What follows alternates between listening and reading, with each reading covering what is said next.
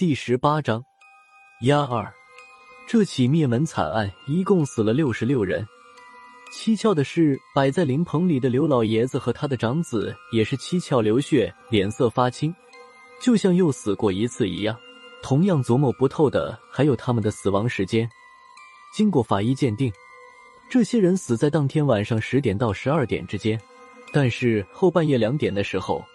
旁边的邻居还看见这里面的一部分人出现在灵堂前面的草地上，他们有说有笑的，没有一点悲伤的气氛。更为严重的。是，还违背了规矩，在灵堂前面喝起了酒。几乎每个出现的。人手里都握着一个酒杯，里面有威士忌，更多的。是红酒。旁边的邻居也是华人，当时还对这些人的不孝举动愤愤不平。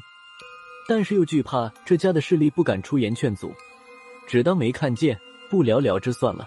第二天知道出事之后，这家邻居回想起当时的情景，当场就吓尿了裤子。刘氏家族的灭门惨案轰动了整个泰国，为此泰国政府几乎动用了泰国的一半警力。经过几个月的严密调查，排除了降头之类的巫术害人之后。泰国政府终于出了最后的结论：刘氏宗族的人感染了一种高致命的未知传染病。这种传染病从感染到发作，直至死亡，可能只要几个小时的时间。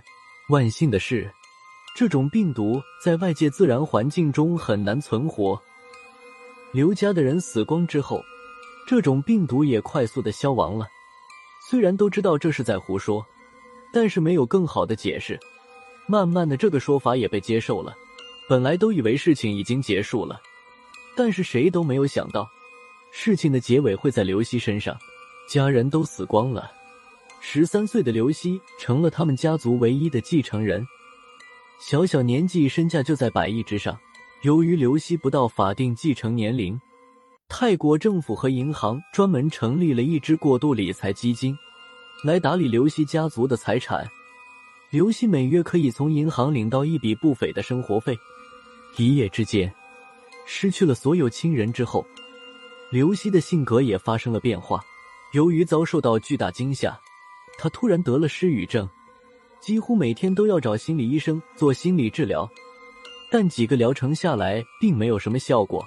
就在巨变之后的第三十天，刘希乘车去做心理治疗的途中，突然没来由的感到一阵眩晕。紧接着看见汽车司机就像喝醉了酒一样，整个身子都趴到了方向盘上。刘希当时晕了过去，最后一眼看见一个红衣服的女人不知什么时候站到自己的身边，汽车失控侧翻，好在周围有人，七手八脚的将刘希送进了医院。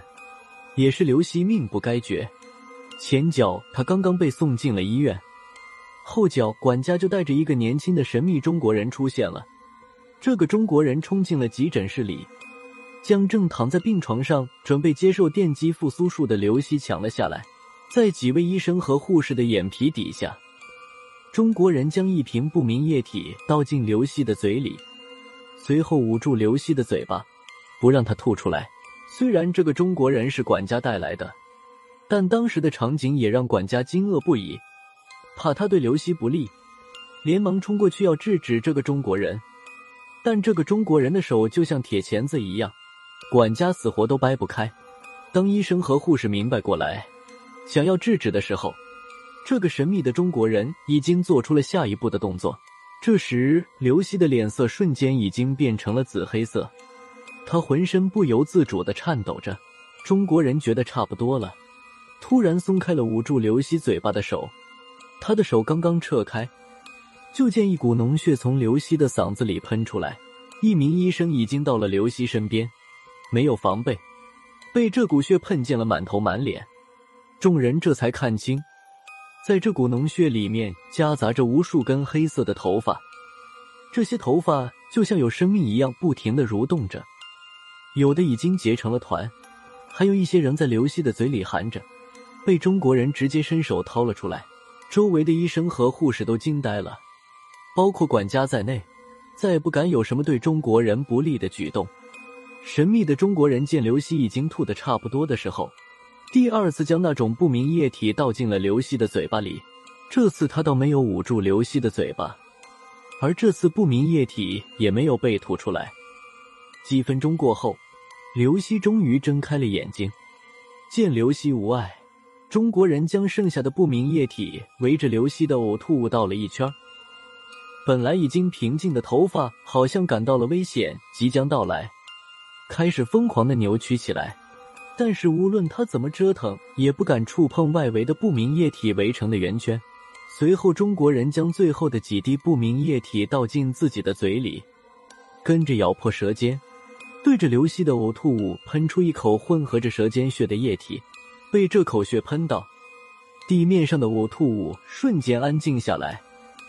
随后，聚成团的头发开始慢慢塌陷，触手极烂，就像是一锅煮烂的面条。这时，刘希已经完全恢复了意识。管家看着眼前的场景，这才明白过来。刘希由于失语症无法表达，管家代替他对这个年轻的神秘中国人千恩万谢。医院不便说话，管家便将中国人带回刘希的家中，如同贵宾一样款待。而这个中国人也很客气，在管家的打听之下，说了自己的来历。这个神秘的中国人姓郝。年幼时也拜了吕洞宾为干爹，但是成年之后的工作不适宜再做吕洞宾的干儿子。按照规矩，想要解除与郑仙的干父子关系，需要一套相当繁琐的程序，最后还要有百个干兄弟姐妹见证。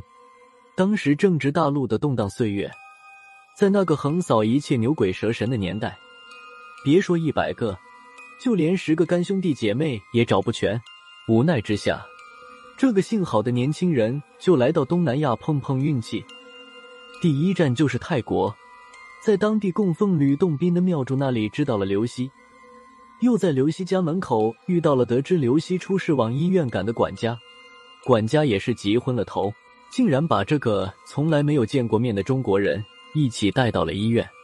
这个中国人身怀异术，在急诊室外面就发现了不对头，这才冲进去救了刘希一命。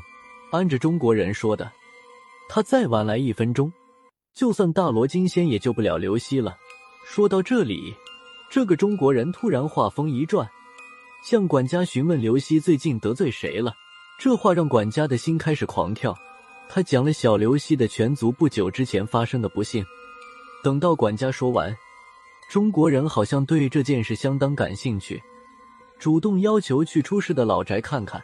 虽然这个中国人刚才救刘希时露了一手，但那次事件之后，管家对大宅心有余悸，劝说了几次无效，最后才勉强答应第二天中午再探老宅。